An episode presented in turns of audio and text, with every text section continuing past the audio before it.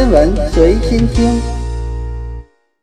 你好，今天我们来说说我们熟悉的太阳，它到底是什么颜色的呢？任何人问太阳是什么颜色，我们都会得到一个显而易见的回答，当然是黄色。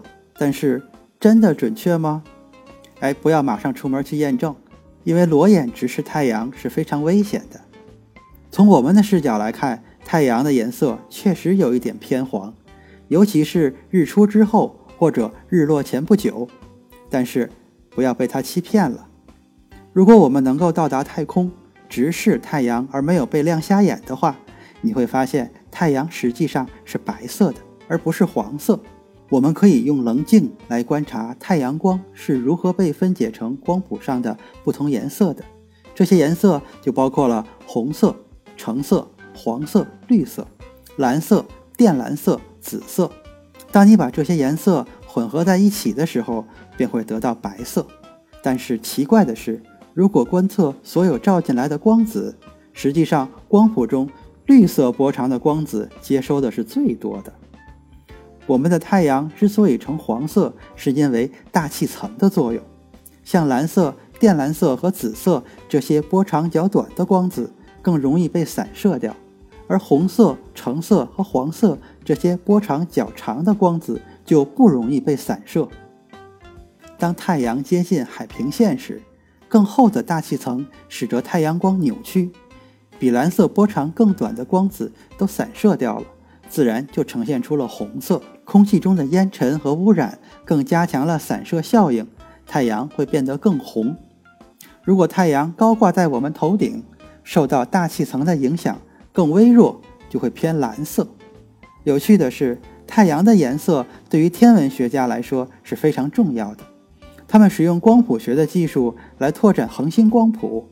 光谱中暗线能够准确地告诉我们该恒星的成分。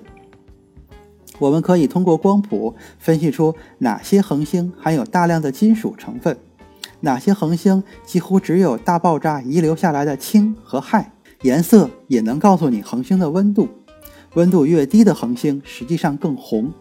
比如说猎户座阿尔法星参宿四只有三千五百开尔文，而猎户座膝盖上的参宿七温度超过一万开尔文，呈现出青色。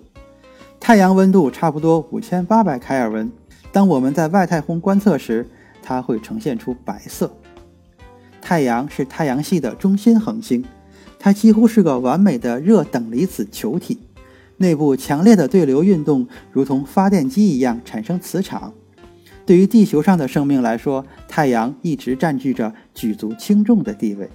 这个直径一百三十九万千米的火球是地球直径的一百零九倍，质量约是地球的三十三万倍。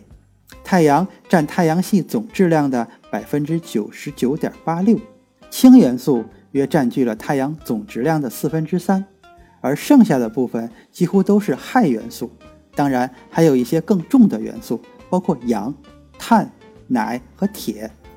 按照 M.K 系统，太阳为 G2V 型恒星，表明光谱型是 G2，且是一颗主序星，因此太阳被称为黄矮星，但并不完全准确，也不正式。大约四十六亿年前。大分子云区域的物质由于引力坍缩而形成了太阳，大部分物质聚集在中心，其余的物质则扁平地分散在接近黄道面处，太阳系就这样孕育而生。核心物质处于高温高压状态，最终发生核聚变。几乎所有的恒星都会经历这一个过程。今天的天文随心听就是这些，咱们下期再见。